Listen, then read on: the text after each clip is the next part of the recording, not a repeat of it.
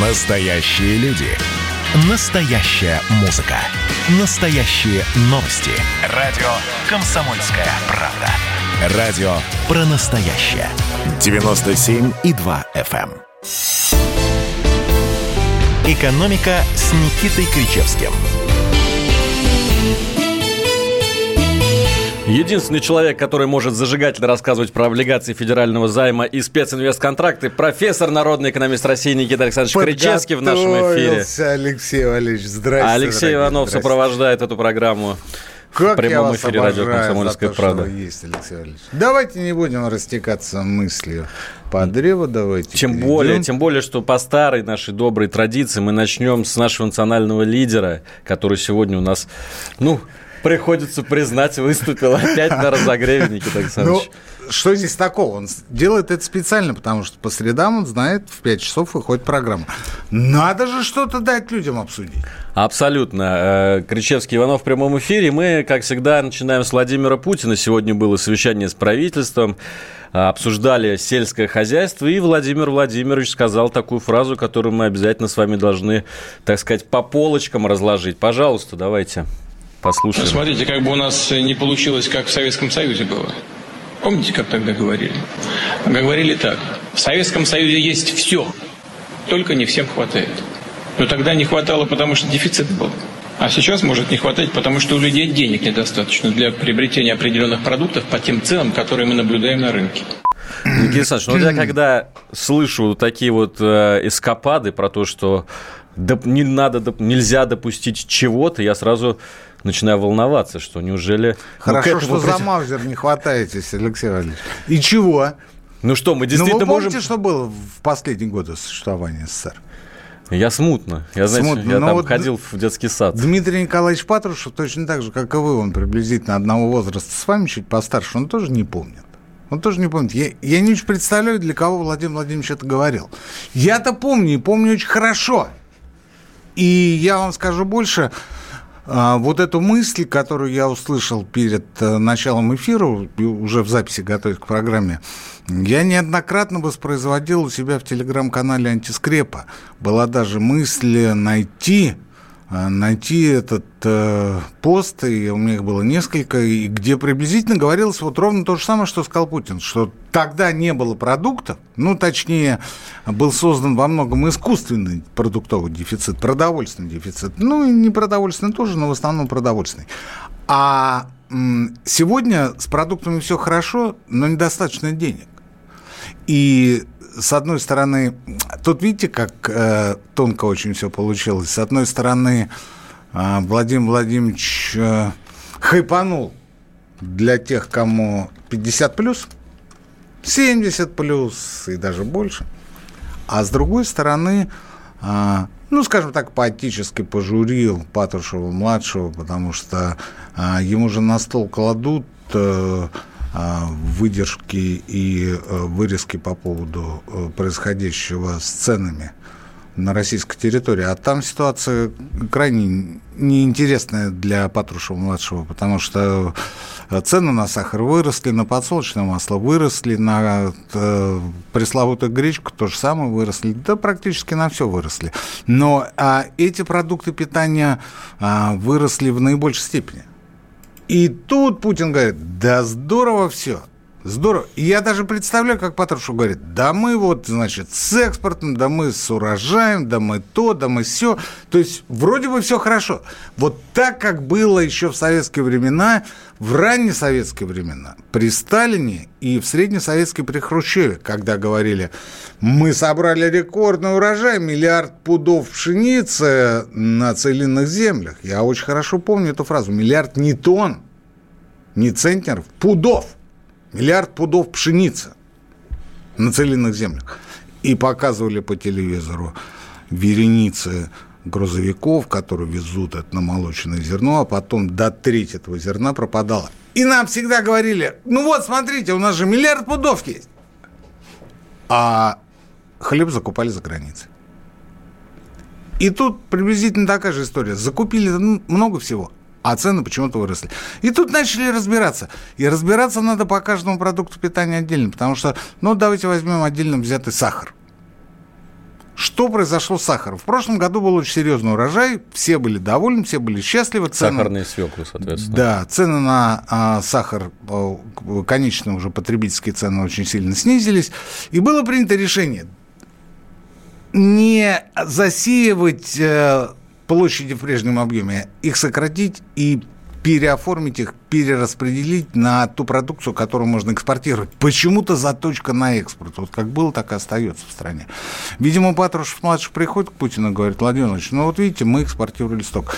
Ну это все здорово. А почему внутри-то цены растут? И вот в итоге получилось, что засеяли меньше, а урожай плохой. Урожай плохой, и не только у нас. И э, на экспорт мы не отправляем э, сахарный песок и сахар-сырец, потому что э, шишку держат другие производители в мире. Мы, если отправляем, то в ближнее зарубежье, в дальнее совсем в маленьких количествах, в основном там страны Северной Африки. А что касается нас, то у нас большие проблемы. И вроде как из Беларуси тоже в этот раз не получилось сильно помочь, хотя они предлагали. Хотя не предлагали, скорее всего, мы у них что-то такое стрельнем. В итоге получилось, что сахар есть, и остатки есть, и ФАС в лице ушедшего ныне Артемьева говорил, не надо нагнетать ситуацию и распускать слухи о том, что будет дефицит сахара. Это он не мне, кстати, и не вам говорил. Он говорил это сахаропроизводителям, которые а, грозились дефицитом. Вот. А в итоге дефицита нет, но есть резкий взлет цен до 49 и больше рублей за килограмм. Ну, здорово. Ну, классно. Классно. А, сахара, естественно, стали брать меньше. Почему? Потому что элементарно нет денег. Нет денег. Вот ровно такая же ситуация у нас по многим другим продуктам питания. Ну вот, собственно, в подтверждение ваших слов, Никита Александрович, то, о чем, чем сегодня Дмитрий Патрушев хвастался э, на совещании с Владимиром Путиным тем, что показатель экспорта уже на состояние вот на сегодняшний день превышен. Плановый показатель должен был быть 25 миллиардов долларов, стал 26,5 миллиардов. И сразу стоп. Вопрос. Кому от этого легче, лучше, сытнее? И это явно не бюджет, это явно не люди. Почему? Потому что по многим товарным позициям экспортная пошлина равна нулю. Ну, например, зерно. Ноль. Зеро. Еще и дотации на перевозку железнодорожным транспортом. Здорово. Здорово. Это есть, не нефть и газ, да, с да, которой идет рента. Ребят, ну мы, конечно, все понимаем, у нас рекордный урожай, мы этим гордимся. Но вы, наконец-то, поймите, что мы не идиоты. Мы не дураки приблудные, которые не понимают, что происходит в стране. Вы нам говорите, вы нам втюхиваете эту лапшу. У меня нет другого слова. Впаривайте нам, понимаете? Вот я буду резок, я буду краток, я буду четок. И мне кажется, когда я Владимир дерзок, Путин сегодня... Я вот буду это... дерзок. Алексей Валерьевич, я буду говорить о том, что а, вы вырастили рекордный урожай, вы отправили на экспорт рекордное количество а, сырья, только аграрного сырья. Так же, как сто лет назад, так же, как 200 лет назад, ничего не меняется в нашей стране. А, при этом бюджет не получает ни копейки. А Параллельно производители мясомолочной продукции жалуются на то, что им нечем кормить скотину. А, совершенно не обязательно, кстати говоря, там, кормить э, говядину или там, свинину, не в этом дело. Просом или зерном кормить курей чем, Дмитрий Николаевич любезный? Нет ответа на этот вопрос. А мы все вывезли на экспорт. Ну, молодцы. Так вот, Путин, когда говорит эту фразу, которую мы сегодня в начале нашей передачи прослушали, мне кажется, он обращается как раз не столько даже к целевой аудитории 50+, которая сидит у экранов или приемников, а как раз к этим самым производителям, экспортерам продукции. Он говорит так, ну, немножко деликатно, завуалированно, что, ребята, не, не вздумайте воспользоваться вот этой ситуацией нынешней, задирать цены в своих интересах. Все крупные агрохолдинги контролируются государством, тем же Патрушевым тем же Патрушевым. Про Мираторг я вообще не говорю. Есть упорные слухи, что он принадлежит семье бывшего премьера Медведева. Мы их не комментируем, поскольку это слухи. Но говорят. Так или иначе, все крупные агрохолдинги контролируются государством. У меня есть встречное предложение. Если вы нам намекаете, мол, вы там смотрите, да, так вы национализируете эти холдинги. Какие проблемы? Какие проблемы? И не надо будет э, нам ничего намекать. Возьмите нас менеджерами. Не берите нас менеджерами. Просто рулите сами. У вас же есть эффективный менеджер Дмитрий Патрушев. Ну и пусть он руководит. Государственный холдинг. Все будет как в Беларуси.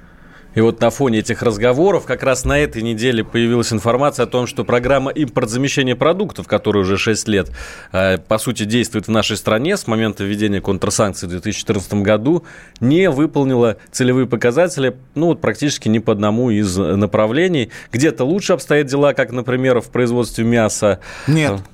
Ну, так, по крайней мере, Погано заявляет... э, обстоят дела в производстве мяса. национальная. Поганишь. Я регулярно посещаю торговые точки, где реализуют мясо, мясную продукцию, я вам должен сказать, что ни- ничего там в лучшую сторону не изменилось.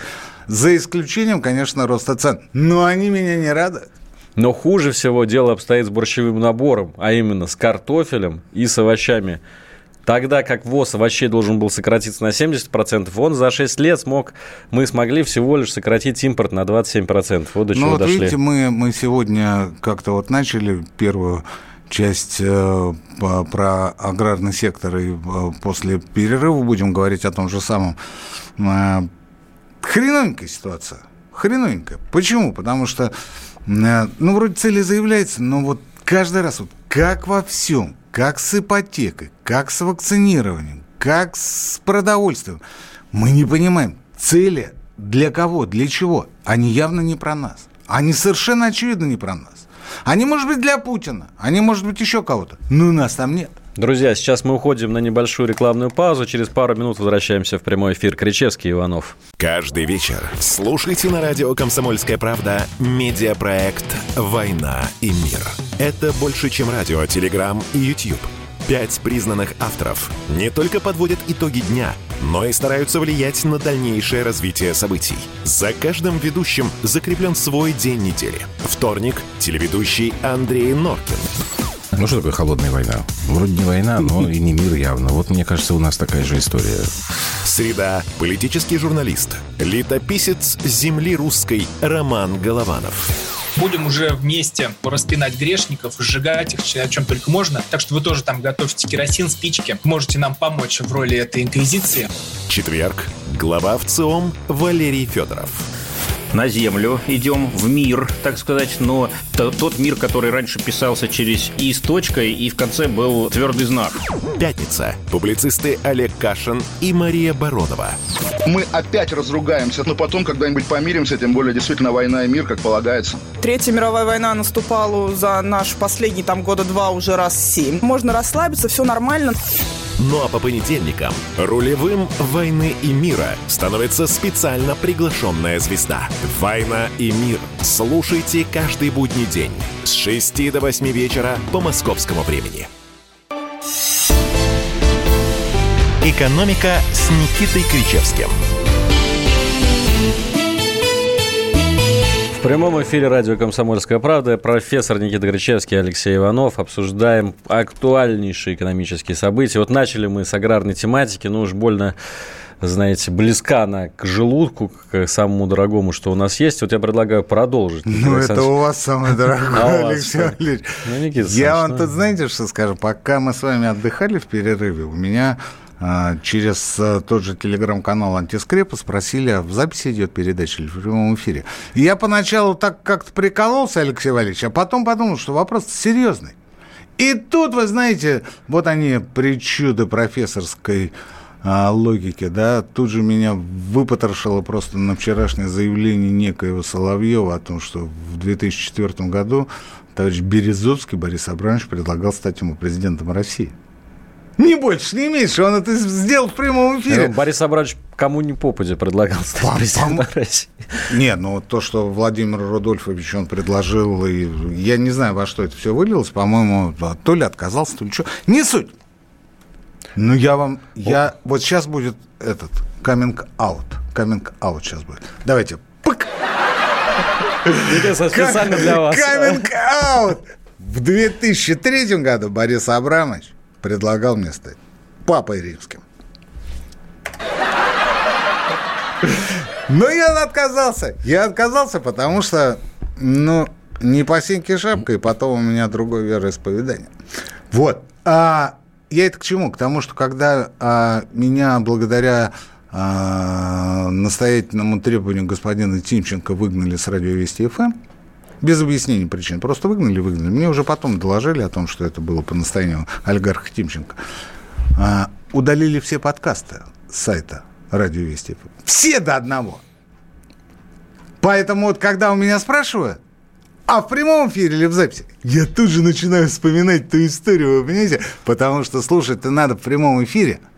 Подкаст-то сегодня есть, а завтра придет какой-нибудь Соловьев, и чем это кончится? Слушайте и запоминайте, внимайте. И вот как Никита Александрович просил, закадровый смех теперь в нашей передаче, инновация. Да, это, это праздник у меня. Будем отмечать те моменты, когда Никита так Александрович шутит. вот, Алексей Валерьевич, в продолжении темы продовольственной безопасности, которой у нас по факту, к сожалению, нет. Мы даже не будем с вами обсуждать сегодня запре- запрет на а, импорт помидоров А из так хотелось. разных стран. Ну, я вот не понимаю, что происходит. Я, я просто не понимаю. Ну, я вот, знаете, когда у нас, когда у нас в стране с помидорами все хорошо и даже завались, вот тогда все очевидно. Мы можем найти там а, любых червей. Но когда у нас своих помидоров-то нет. Ну, вообще, помидорное лобби, видимо, очень сильно в стране. Помните, это уже вторая помидорная война в нашей истории. Я не понимаю, я не понимаю, кто стоит за этим помидорным лобби. Вот я вам скажу такую интересную вещь. Вы знаете, э, когда а, становилась на ноги корейская автомобильная промышленность, естественно, южнокорейская, э, корейцы ввели э, специальный налог на а, ввоз автомобилей, аналоги которых производились внутри Южной Кореи. Ну, то есть, если вы хотите Бентли там или Rolls-Royce, проблем нет, потому что в Корее эти машины не производились. Ну, вот э, текущий класс, бизнес-класс, комфорт-класс, вот то, что э, производили сами корейцы, извините, если вы хотите ездить на Мерседесе или на Ауди с BMW, а машины в Корее производятся аналогичного класса, будьте добры, заплатите в кассу 600% от стоимости этого авто. И ездите хоть до посинения. Но 600% гад вынь да положь. А потом катайся. И у меня такая мысль возникла. Вот мы все сегодня критикуем, разумеется, за дело. Но у меня вопрос. Если мы так печемся о нашей промышленности, в частности, об автомобильной промышленности, что мешает принять простенький закон, да даже норматив, по которому все российские Яндекс и прочие агрегаторы, которые такси, могут ездить исключительно на машинах российского производства. Исключительно. На «Ладах», на «БМВ», на «Хёнде», на всем, на чем угодно, но с высокой степенью локализации сборки внутри нашей страны, да хоть на Мерседесах. Так, закадровый дорогая. смех включать? Нет, это, Это- абсолютно серьезное предложение, абсолютно серьезный вопрос. Никому до этого нет дела. Никому. Мы будем ездить на том, на чем мы хотим. А на вашу гребаную промышленность нам наплевать. Вот по поводу помидорных дел ровно такая же история. Еще раз повторяю, я понимаю, если бы это было сделано тогда, когда наши внутренние помидоры некуда было бы девать. У нас вот все настолько развито, и все настолько в теплицах, и Норильск э, обеспечивается помидорами на 300% и не знает, куда их Магадан. девать. А Магадан вообще он помидор- помидорный край. Тут я понимаю, тут надо запрещать. Но когда у нас внутри помидор нет вообще, что же вы делаете? Ведь мы же ели эти помидоры, мы их покупали и на рынке, и в магазине, и мы как-то не травились, все Вам было какие хорошо. больше нравятся, азербайджанские или узбекские? Вы знаете, поскольку я покупаю у представителей Средней Азии, наверное, я покупал среднеазиатские помидоры. Ну, вот чтобы вы знали, просто я, я просто хочу это зачитать. Э, э, Узбекские помидоры, значит, Россельхознадзор обнаружил коричневая морщинистость плодов томата. А если мы говорим про... А серо-бурмалиновые морщинистости Если мы говорим было? про азербайджанские помидоры, то они плохи тем, что там э, заводится южноамериканская томатная моль и восточная плодожорка. Господа азербайджанцы развели руками и сказали, «Иара, мы что-то ничего такого не нашли. Ёх ты, говорят, у нас это плодоножки ваши южноамериканские. Ёх ты, А, ту- да». а турецкие томаты, они заражены вирусом мозаики пепино. Так что видите, сколь, Мозаика сколь велики грехи э, А вы уверены, что вы, томатов. вы уверены, что вы Может быть, пепина. Ударение, да. Может быть, пепина. ударение. Тут, тут надо у Анны Юрьевны спросить. Вот она, она у нас вчера была? Была на радио «Комсомольская Да. правда» Анна Юрьевна Попова, глава Да. Роспотребнадзора. Мы сейчас, кстати, к ней перейдем. А ведь не спросили. Так еще не было вот этого, понимаете? Во-первых, это Россельхознадзор, а не Роспотребнадзор. Надо различать, так сказать. Тогда надо звать кто там, Представ... да, представители Патрушева-младшего. Вот. А то, что касается а, сегодняшнего отчета, он, конечно, готовился к нему. Это было такое весьма и весьма волнительное для него совещание а, у президента. А, ну, давайте возьмем историю Владимира Владимировича. Можете прямо вот брать ручку, бумажку и записывать. А, давайте возьмем говядину. Почему говядину? Потому что срок ее изготовления, говоря по-простому, составляет приблизительно 3 года. Ну, 2 года 9 месяцев. Вот от момента часа зачатия до потребления момента, когда бык-производитель зашел туда, куда надо. Туда, куда надо. Вот. А что касается свинины и э, курей, там, конечно, э, срок изготовления существенно меньше, он составляет менее года. Почему это более э, легкий в производстве мясные изделия? Они дешевле, кстати. А вот говядины нет. С говядиной у нас всегда были проблемы. И что получилось? У нас по говядине, тут вот, а, это очень важный момент, у нас по говядине а, импорт снизился на 26%. И Патрушев-младший может говорить, Владимир Владимирович, у нас по говядине импорт снизился, снизился на 26%. Но если бы я был Владимир Владимирович, записывайте Владимир Владимирович внимательно. А, я бы сказал, Дмитрий Николаевич, а Сколько ежегодно у нас был прирост производства с 2014 года? Патрушев бы поплыл, потому что я не уверен, что он знает, а если знает, он сказал бы, ну, в пределах 1%. Ну, хорошо в год. Ну, хорошо в год, хотя это не так. А, то есть, получается, а, мы а, увеличили производство говядины за 6 лет на 6%. А где еще 20%? Ну, импорт же упал на 26%. На 6% за счет внутренних источников. За счет импортозамещения, Дмитрий Николаевич, я представил уже к медали. А, едем дальше. Смех отвлекает внимание. Вот. А 20% получилось за счет объединения населения. Просто мы народа... стали менее лучше есть, как говорится. Менее лучше, да. А, просто у народа стало недостаточно денег на говядину. И вы говорите, вот суповой набор, там еще что-то. Ну, на кости деньги еще есть. А вот на а, мясо, красное мясо, на говядину конкретно, денег уже стало существенно меньше, ее стали меньше потреблять. А, перейдя на диетическое белое мясо, на курей, на а, других птиц и на свинину. И вот здесь у нас, конечно, получилось прорывное дело, потому что а, и производство увеличилось, и потребление увеличилось. Но увеличилось оно не потому, что мы стали а, более а, аккуратными и экономными по отношению к своему здоровью, а оно получилось потому, что у нас просто нет денег. И тут опять Путин прав. И тут опять я говорю, Владимир Владимирович, вы, конечно, не читаете телеграм-канал антискрепа, но мы с вами на одной волне. К медали прошу не представлять. Представите тогда, когда производство говядины у нас увеличится. Вот знаете, на что деньги-то есть у народа, судя по всему? На алкоголь, Никита Александрович. Фурор. На алкоголь у нас деньги есть всегда, есть. Алексей Валерьевич. Ну, просто на этой неделе такая новость вышла. Мы ее, наверное, будем уже ну, подробно обсуждать после новостей. Ну, давайте хотя бы начнем. А, значит, э, началось все с вице-премьера Татьяны Голиковой, которая заявила, что нужно на 42 дня сократить употребление алкоголя в случае вакцинации новой российской вакцины «Спутник В». Понимаете, mm-hmm. да? И сразу как-то народ приуныл. Да почему приуныл? Он приуныл не из-за этого, он приуныл из-за того, что у нас Владимир Владимирович не хочет вакцинироваться. А господин Песков... Откуда его... у вас такая информация? А его постоянно спрашивают, «Э, Дмитрий Сергеевич, а почему Владимир Владимирович не... Он, когда принят решение, тогда мы вам объявим... А что он еще может сказать? Он только это и говорит. Вот а по большому счету не так уж и не правы те, кто говорит, что вопрос доверия к вакцине – это вопрос доверия к президенту. Хорошо, друзья, давайте послушаем новости. Через несколько минут возвращаемся в прямой эфир и продолжаем обсуждать эту тему. Ну что, это хроники Цыпкина на радио «Комсомольская правда». Имеет ли право звезда напиться, принимать наркотики и вообще вести образ жизни, который не может послужить примером подрастающему поколению? Что делать в принципе с алкоголизмом? Ну, перебрал в барик. Со всеми бывает. Приехала полиция. Забраться на постамент, тереть э, каменный э, член и думать, что произойдет с тобой чудо. Звонит бабушка. Она говорит, не имею никаких претензий к тому, что ты используешь мат. Можно не позорить меня на всю страну? И вся в своем посте написать грамотно с мягким знаком Известный писатель Александр Цыпкин ведет дневник специально для радио «Комсомольская правда». Без купюр и цензуры. Хроники Цыпкина. Слушайте по пятницам в 10 вечера по Москве. Я, правда, к сожалению, сразу сяду.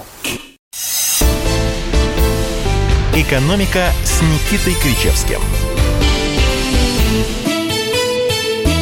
Кричевский Иванов, Советский Союз, как никогда так почему актуально. цены-то на сахар на 71,5% выросли? Никита Александрович послушал новости, а вам Владимир Владимирович все рассказал. Ну, я об этом писал в антискрепе много раз. И задавал тот же самый вопрос. А подсолнечное масло? А все остальное? А мука? И совершенно непонятно, что э, господин Патрушев мог бы ему ответить. А Путин говорит, да, не надо мне ничего отвечать, я все понимаю. Какая-то нездоровая история с э, Минсельхозом и с Патрушевым младшим. Вроде бы до этого все было хорошо, как-то складненько, шоколадненько, и вдруг вот сегодня такой разнос. И это при том, что господин Патрушев э, э, прошел на министерский пост, как я вижу, благодаря непотизму, то есть семейственности. А, и связано это с тем, что его папа, господин Патрушев старший, это человек, который много лет десятилетия знает Владимира Владимировича Путина лично. Вы понимаете, какая история? И, видимо, папа смог убедить Владимира Владимировича, что сын справится. Но вот как сын справляется, мы видим по ценам на сахар.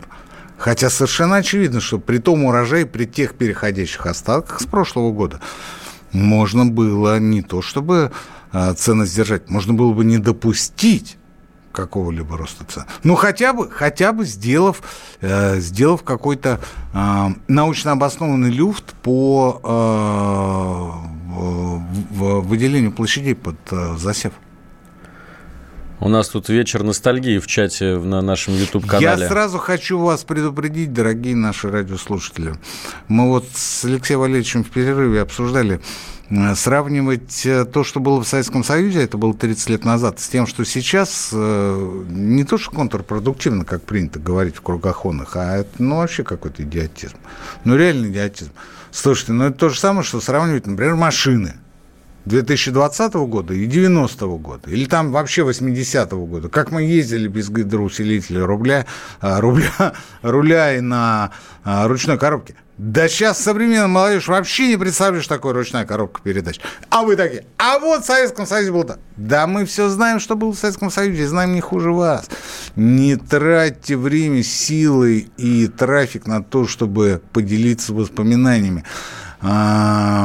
Пошуруйте в интернете в свое время Невзоров в 600 секундах а, Э, делал репортажи о том, как э, люди находили на подъездных путях к Питеру э, продовольствие, которое выбрасывалось из вагонов. И ко мне подходят люди, когда я посещаю общественные присутственные места, например, на тех же рынках, и говорят, Никита Александрович, я служил во внутренних войсках, и я охранял ту историю. Колбасу выбрасывали при мне. Я свидетель. Хорошую или пропавшую? Ну, то есть вот шли эшелоны в Москву на разгрузку для того, чтобы уменьшить дефицит, а их останавливали и выбрасывали. Так это диверсия? Это было сделано специально. Валили Союз? Это было сделано специально. Это делали, как мы предполагаем, э, люди, которые имели отношение к Борису Николаевичу Ельцину. То есть это самая демократ... демократическая общественность. Чем быстрее все это дело рухнет, тем быстрее мы придем к власти, и тем быстрее господин Чубайс проведет свои в кавычках реформы. Ну уж чего-чего, а дефицита продуктов э, сейчас в магазинах нет. И в этом году мы в этом убедились, когда вот сметали все с полках. Тут есть полок. другой вопрос. Помимо недостатка денег, дефицит качества продуктов. Ну, это отдельная история, не будем застрять. Да, давайте. Мы все-таки начали эту историю про алкоголь. Я хочу ее продолжить. Значит, Татьяна Голикова. Это алкоголик Иванов, а? Ну что вот, кто о чем, а вшива о бане. 42 дня нужно ограничить, значит, употребление алкоголя. Это нам сообщала вице-премьер России Татьяна Голикова, а потом вот на, к нам в эту самую студию, где мы сейчас с Никитой Александровичем сидим, пришла глава Роспотребнадзора Анна, Анна Юрьевна, Юрьевна Попова. Да. И ставки поднялись уже до 56 дней. Давайте ну, послушаем. Себе. Давайте послушаем Анна Попова. Алкоголь – это определенное напряжение всей системы дезинтоксикации организма. То есть это отвлечение силы, возможности от иммунной системы, как мы будем формировать иммунитет защитный, реагировать на антиген, если у него столько отвлечений. Если мы хотим, чтобы у нас было здоровье и была защитная реакция, надо дать возможность организму ее сформировать. И поэтому ни до, ни после, ни вместо, ни во время, ну вот просто никогда никак. Если это вызывает такую проблему, как проблема отказа, и это уже какой-то дискомфорт, мне кажется, здесь уже надо поговорить со специальным врачом. А если мы заботимся о здоровье, то для нас это ничего не стоит, отказ. Э, это нужно делать обязательно. Ну, друзья, вот э, мы слышали эту речь, тут не прозвучала, значит, собственно, вот эта вот цифра. Это... Две недели до вакцины и 42 Алексей дня Алексеевич, после. Вы меня извините за грубость. Анна Юрьевна, это не про вас. Но это типично бабский подход. Либо черное, либо белое. Ну, у нас страна такая, Россия, у нас матриархат. У нас матриархат, я это утверждаю. Доказывать сейчас не время. Как-нибудь потом поговорим. А, вот либо черное, либо белое, понимаете? У нас культ э, а, Богородицы, до этого э, языческий культ Макоши, у нас Родина-Мать, у нас Мать Сыра Земля, у нас много чего. У нас матриархат, у нас решают все женщины, у нас рулят мужчины. Ну, мужчинами рулят сами понимаете, кто.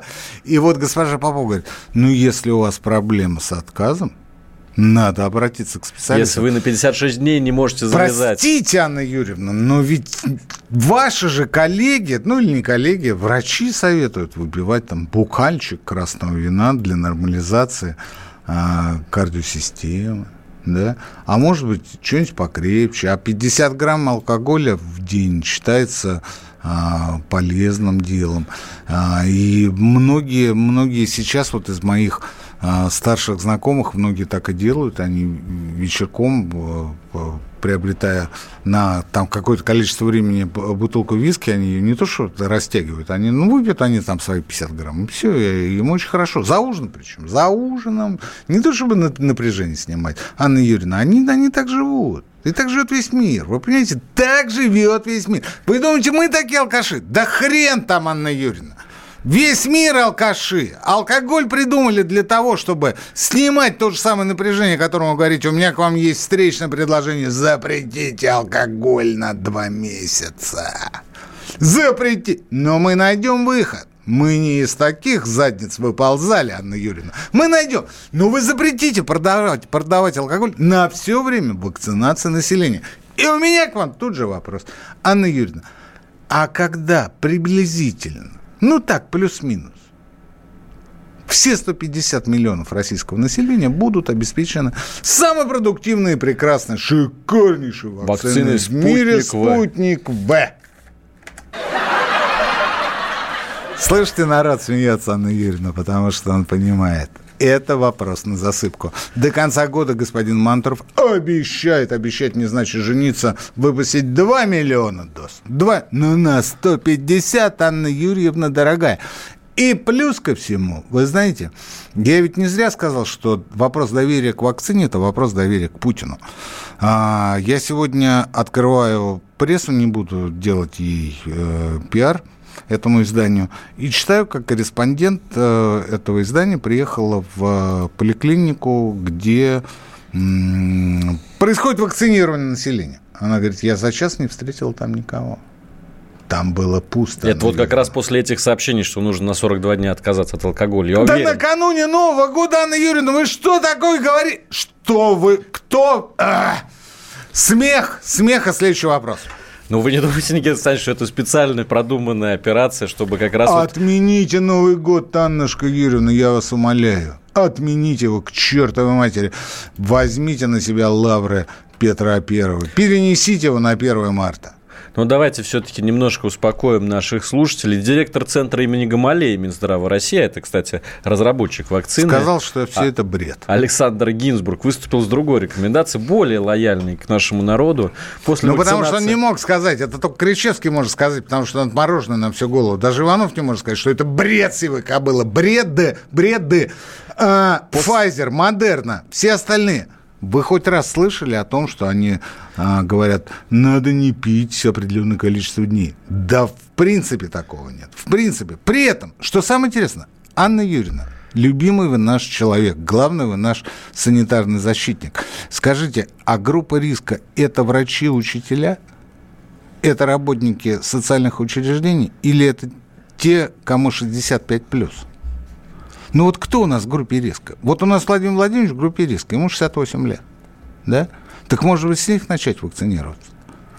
А вместе, кстати говоря, с врачами и с учителями. 30% которых уже переболели. Ну вот по официальным данным. Нет, нет. Почему-то о пенсионерах забыли. А почему? А почему?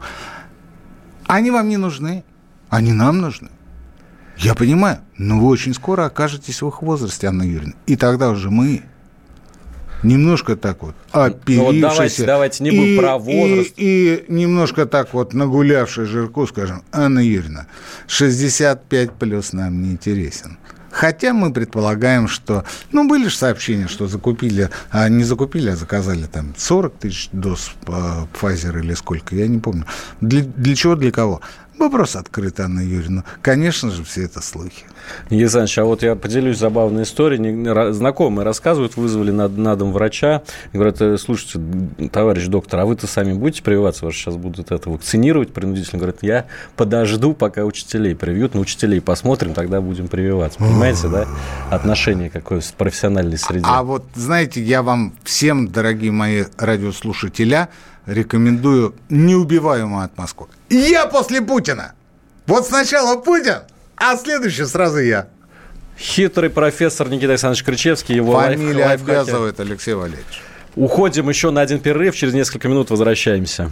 Каждую субботу в 9 утра и каждое воскресенье в 8 вечера Михаил Антонов подводит музыкальные итоги недели. Вы голосуете за любимые песни, а мы ставим их в эфир. Хиты, раритеты, каверы, музыкальные новинки, интервью со звездами и песни от ведущего. Поднимались Иваны, ни свет, ни заря. Настоящий хит-парад на радио «Комсомольская правда». По субботам в 9 утра и в воскресенье в 8 вечера. Включайтесь. «Экономика» с Никитой Кричевским – В прямом эфире Никита Кричевский, Алексей Иванов. Добрались тут до родословной моей уже, да-да. Пишут, да. да, что вы ж поляк, Александрович нам в чате. Что еще пишут, а то действительно подумают, что мы с вами в записи идем. А, давайте. Спутник В недостаточно испытан на 65+, поэтому не нужно подвергать риску наших пенсионеров. Ну, в общем, про вакцину в основном пишут, э, пишут, что... Но это явно не в нашу программу. Это не в нашу программу. Мы так по касательно задели эту историю, мы же не, стали, не, не ставили задачу обсуждать исключительно спутниковую. Есть масса других программ, ребят. Никита да что давайте... там телевизор каждый день, каждый ток-шоу. У нас завершающая часть программы, извините, очень важная извините, история, Алексей, которую извините, я хочу обсудить. Я это ресторанные протесты в Санкт-Петербурге. Что такое? Мама дорогая. Карту сопротивления создали петербургские рестораторы и собираются работать. Уже сказали, что это фейк. Нет.